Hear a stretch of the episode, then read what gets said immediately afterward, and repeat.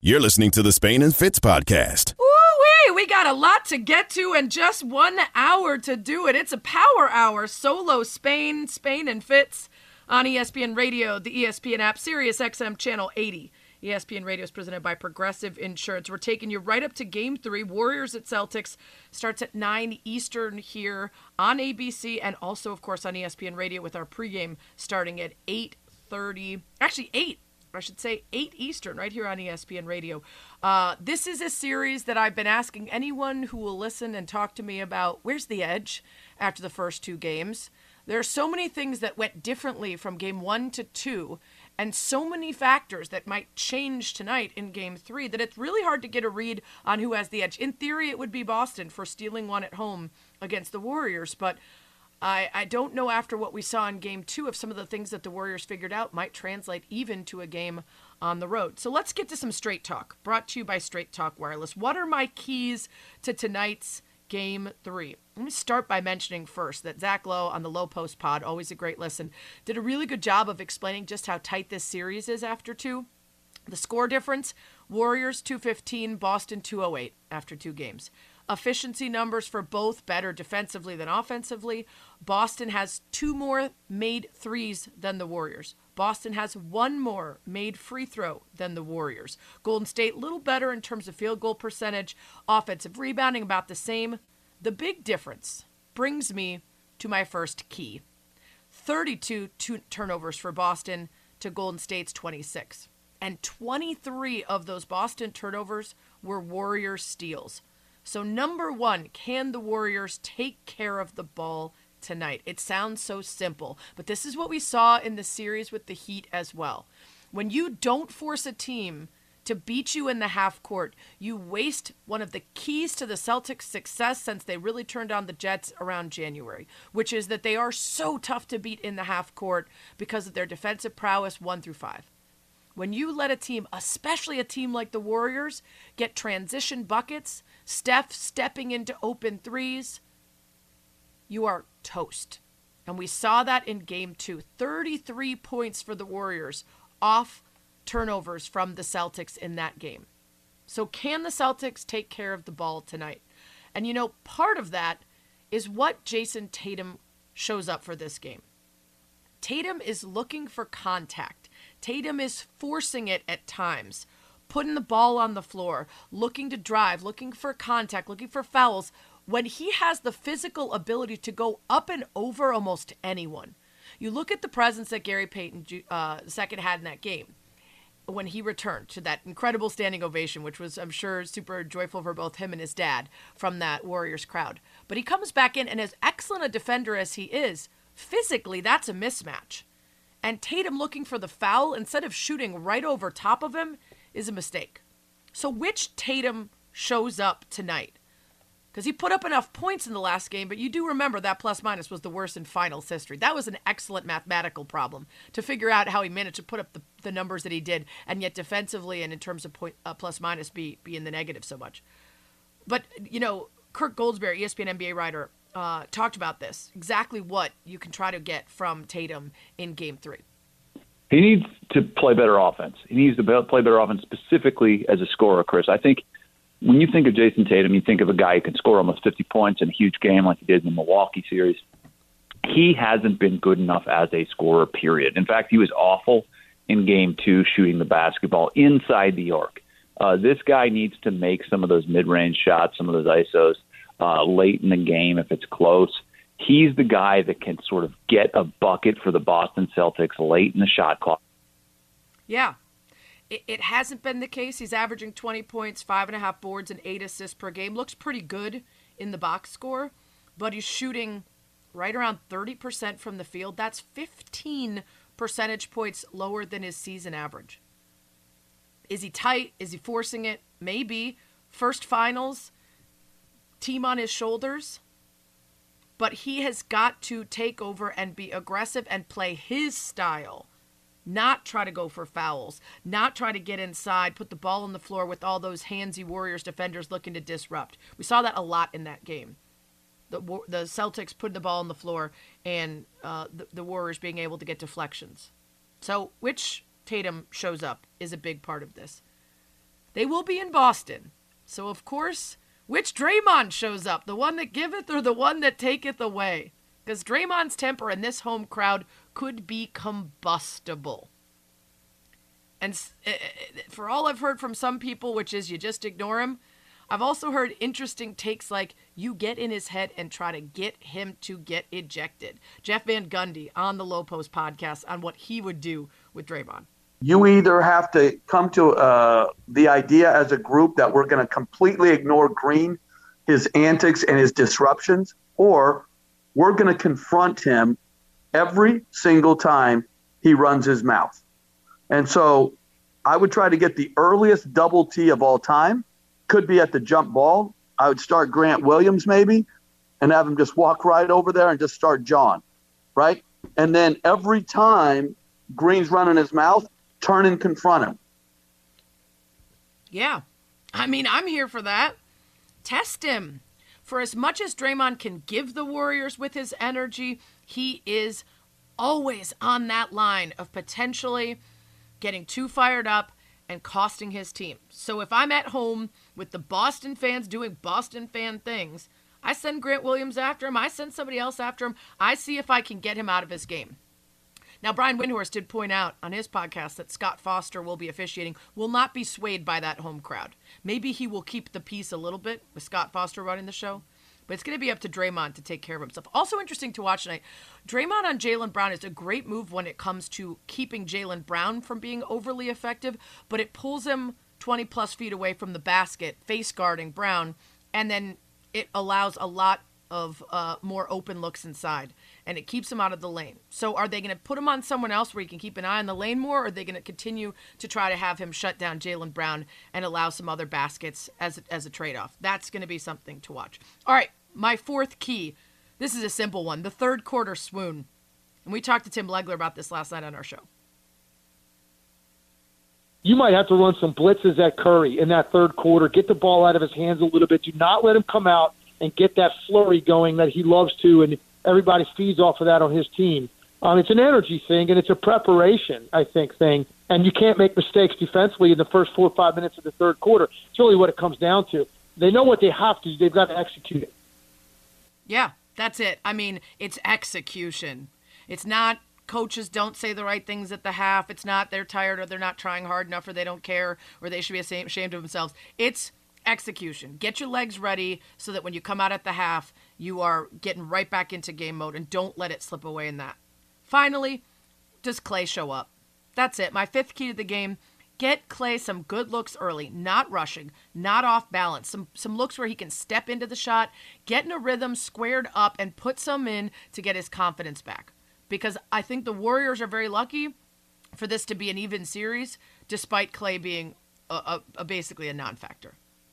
So Straight Talk brought to you by Straight Talk Wireless. No contract, no compromise. Game three Warriors at Celtics, 9 Eastern on ABC. Our coverage starts at 8 Eastern right here on ESPN Radio.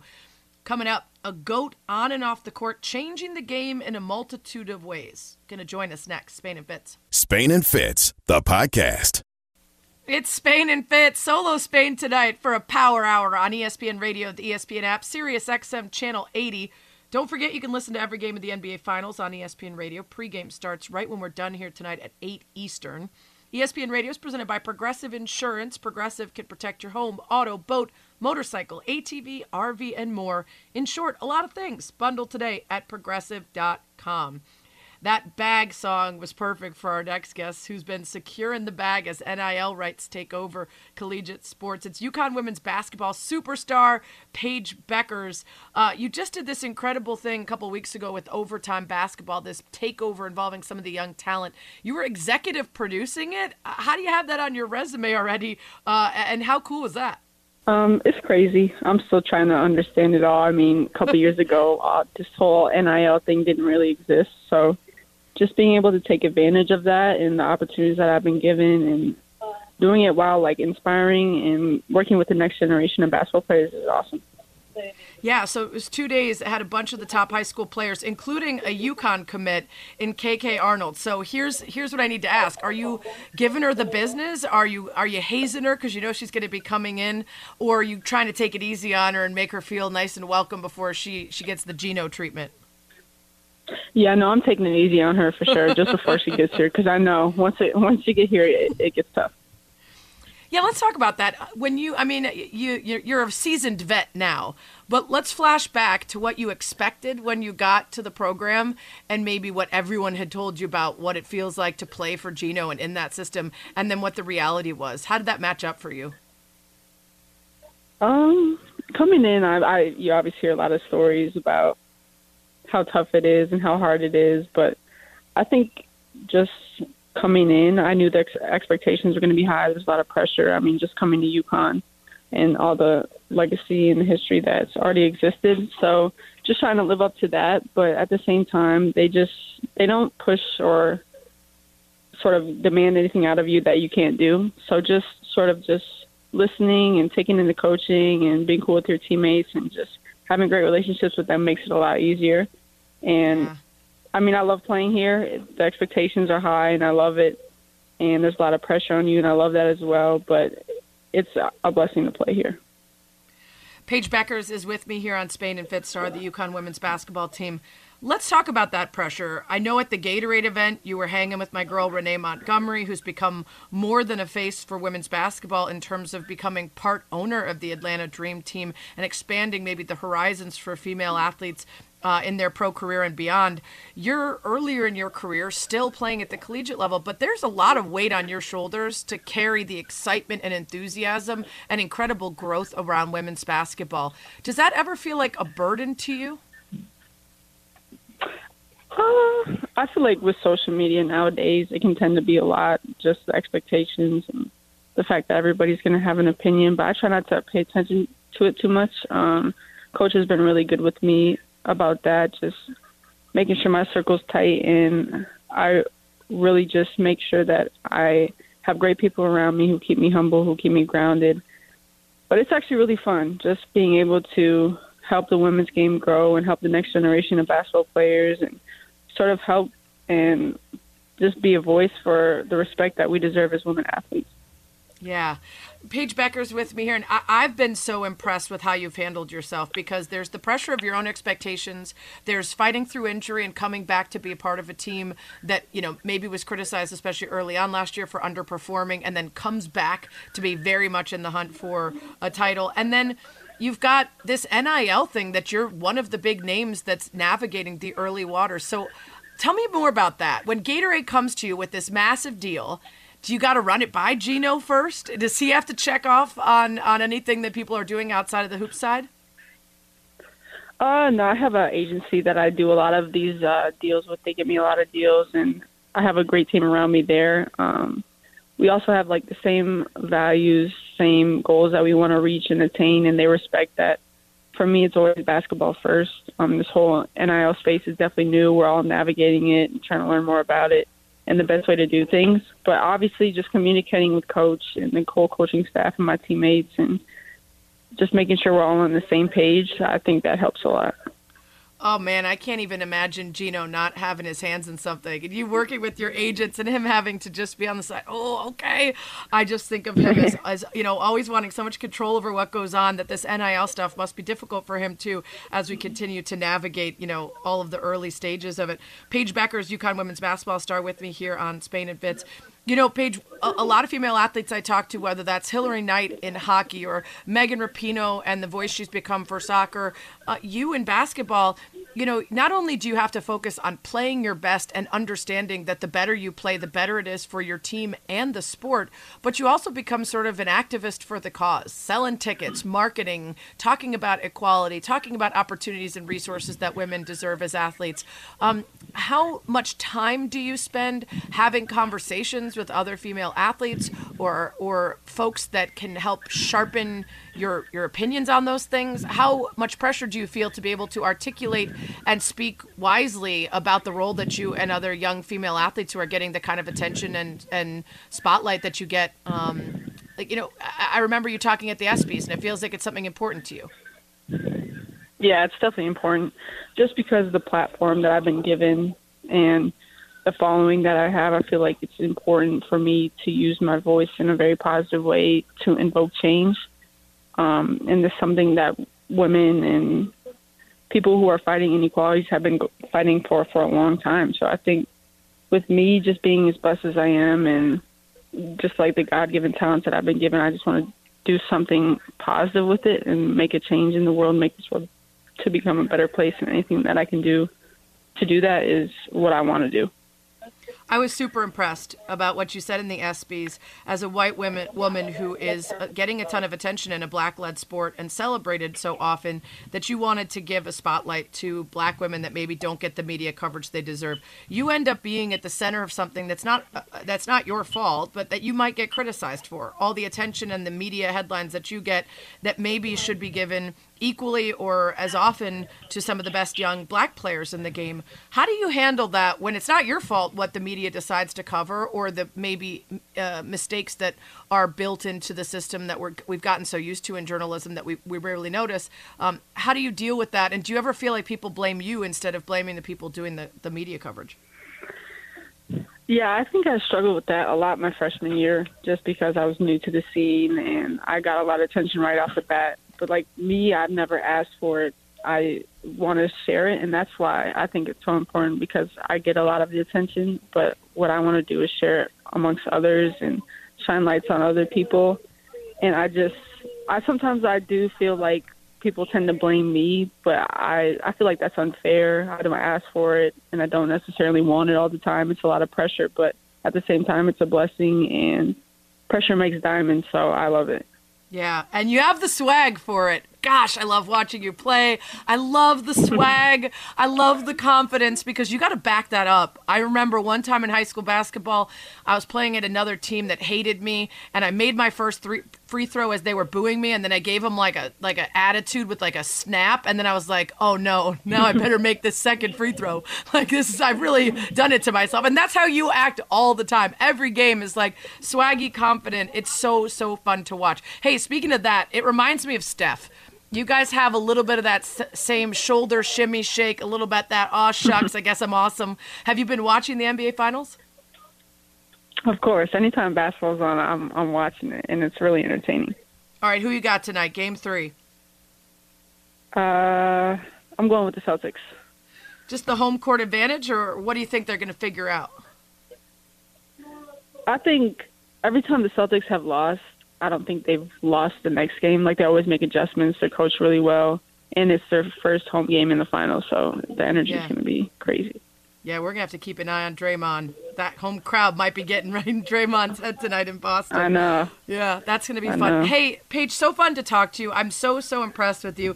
Keep it up. You're doing amazing things for yourself, for your team, and for the game altogether. Um, and I, I was really excited. I'm on the Gatorade Women's uh, Sports Advisory Board, so I was excited to have you join the Gatorade team. Love to see you doing that overtime takeover event. So uh, keep staying out there and spreading the gospel of, of great women's sports. Thank you. I appreciate it. Awesome stuff from Paige. You can follow her at Paige Bueckers one. Not like she needs it. Uh, we're gonna go to Boston next. Get you set for Game Three of the NBA Finals. It's Spain and Fitz Solo Spain Power Hour on ESPN Radio. Spain and Fitz, the podcast. Game three of the NBA Finals tonight. Are we going to get a feeling for which team has the edge here? I sure hope so, because I haven't figured it out yet through two.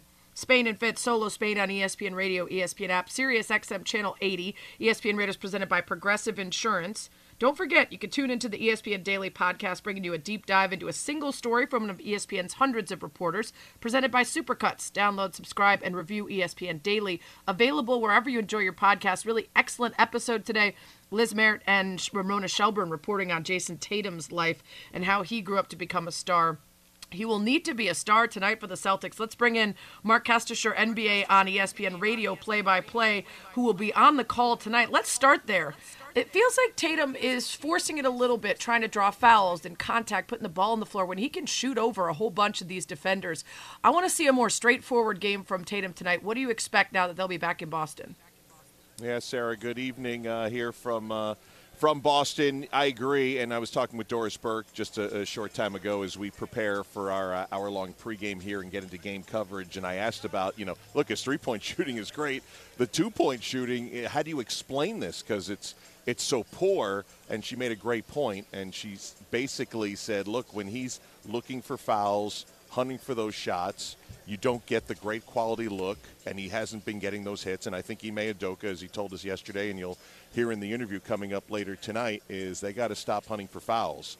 Um, and when fouls aren't called, they have to get back into the play quicker. And I think, you know, look, it's easy to, to see and describe and say, and maybe a little bit harder to do and adjust to, but clearly they're going to have to. Because I'm with you. I don't know which way this series is going. Uh, it feels to me like, look, we had a best of seven. Might as well wipe those two games away and just right. say we got a best of five now because I have no idea. And the Celtics haven't played well on yeah. this home floor in nine games so far this postseason. So there's a lot to be answered. Maybe we get some of those tonight get to the home court in a second, but I want to ask you mentioned the success from three, and I believe only two more made threes for the uh, Celtics than the Warriors, although we do know that that's such a big part of the Warriors game, so maybe uh, still a, an impressive number from Boston. But how important is it that they can't get the inside looks? I think they've only got 14 shots at the rim through two games so far.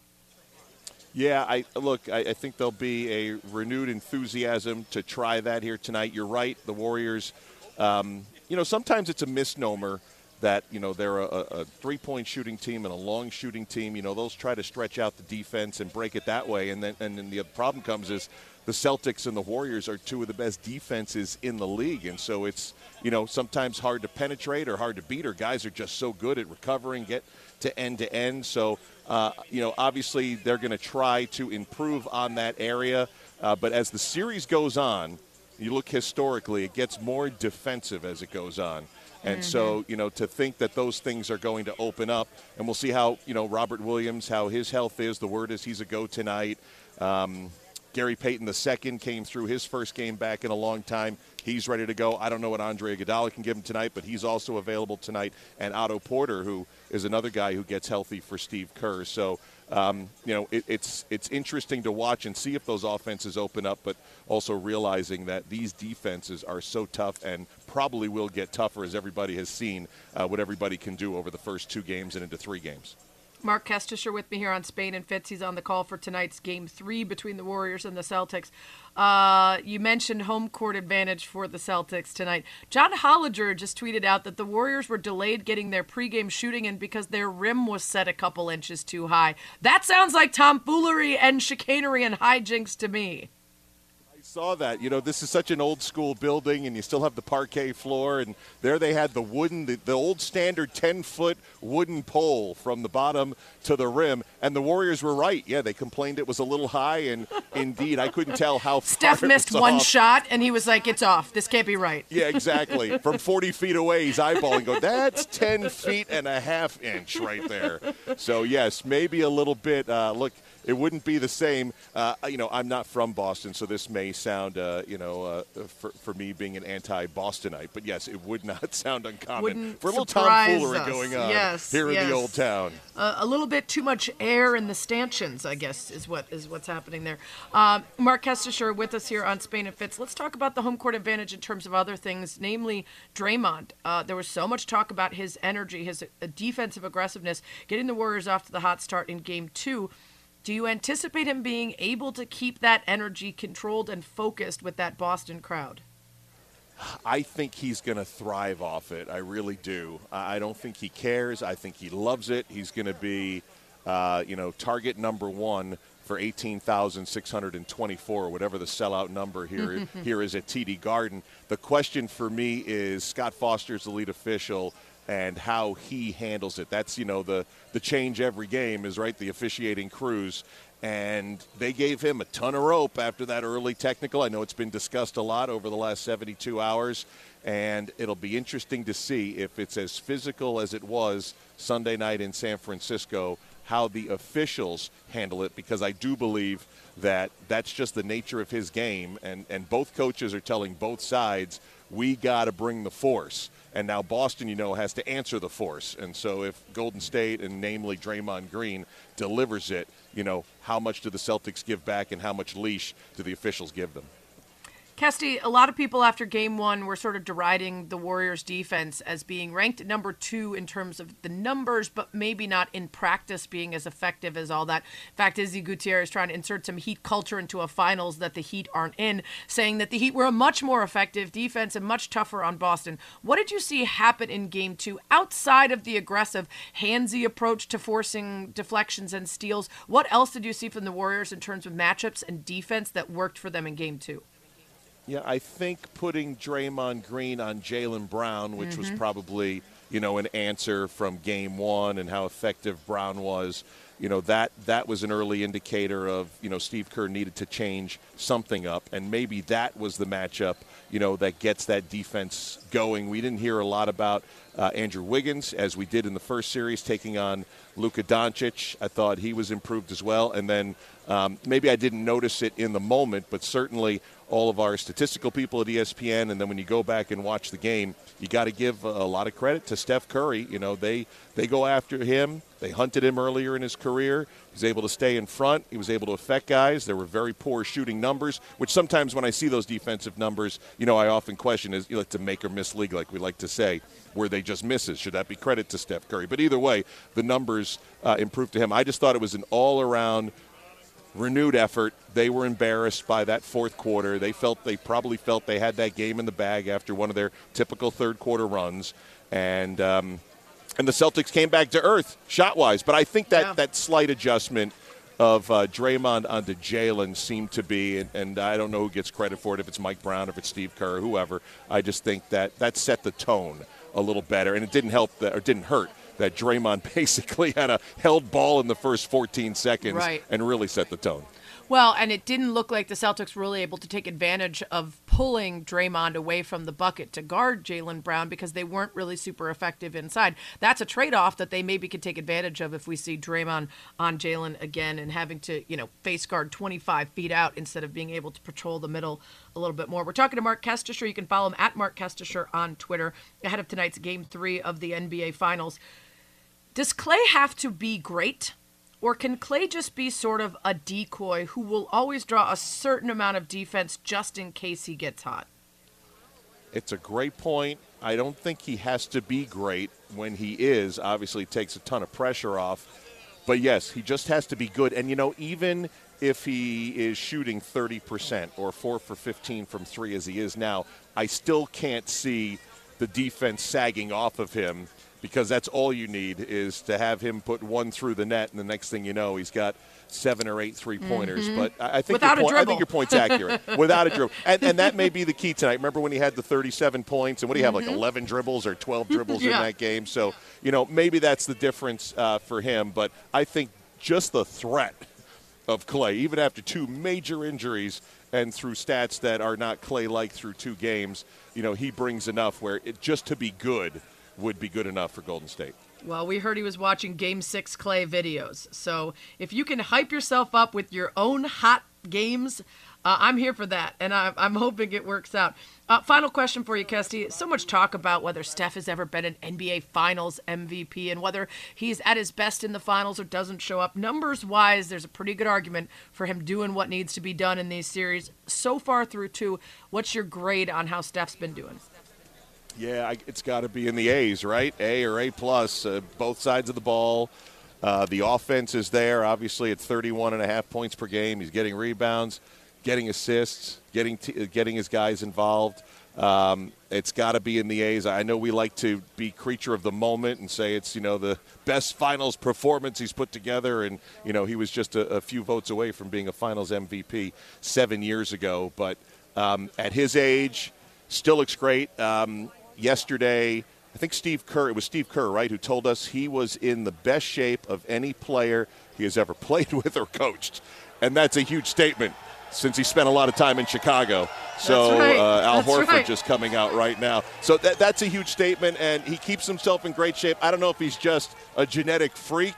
I, would like to think that on top of you know just staying in, and a ton of hard work to stay in shape, but he's running miles out there Right. And we all know that he could be off balance, not square to the basket, 35 feet away, and knock it down. And you're right, and know that the rim was 10 feet a half inch. You know, he's, he's that kind of Superman. If I'm if I'm the, the Warriors, I'm doing a quick full lap around that court. Make sure everything looks regulation before we start this game. Make sure our water bottles are filled with water and not something else and all that stuff. Hey, Kesty, thanks so much for the time. Enjoy the game. We're gonna sure enjoy you on the call.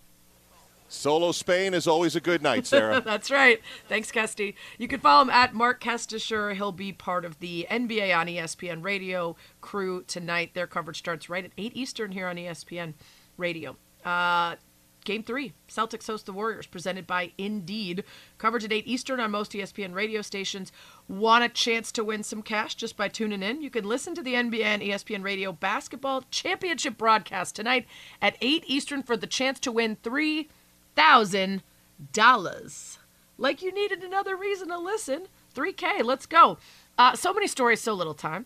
Got to do some quickies next. Spain and Fitz, the podcast. Wow, these power hours go fast. Solo Spain tonight, ESPN Radio, ESPN app, Sirius XM Channel 80. ESPN Radio is presented by Progressive Insurance. Don't forget, you can listen to every game of the NBA Finals right here on ESPN Radio. Pregame for Game 3 starts when we're done, about 15 minutes, 8 Eastern, for that Game 3 Boston Warriors matchup.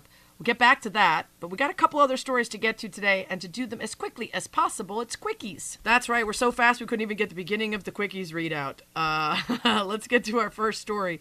Uh, we will have plenty more to say about the sale of the Broncos and the 4.65 billion dollar price tag, according to sources. Uh, when we've got more time, I'm sure Fitz will have something to say about the Walton-Penner family ownership group, headed by a Walmart heir an old white man joining the ranks of NFL ownership. I hope he fits in.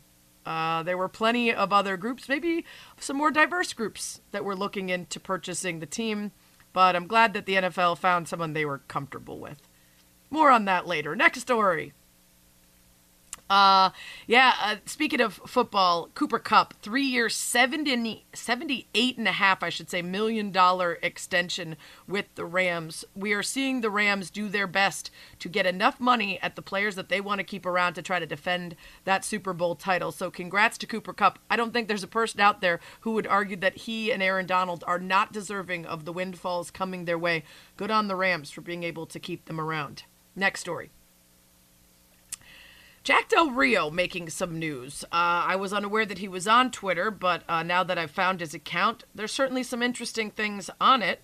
Uh, one of them inspired a question asked of him uh, uh, when he downplayed what seemed to happen on January 6th the, uh, at the Capitol and seemed to ask why people weren't paying more attention to the protests around the post George Floyd racial reckoning in our country and instead focused more on the attack on the Capitol.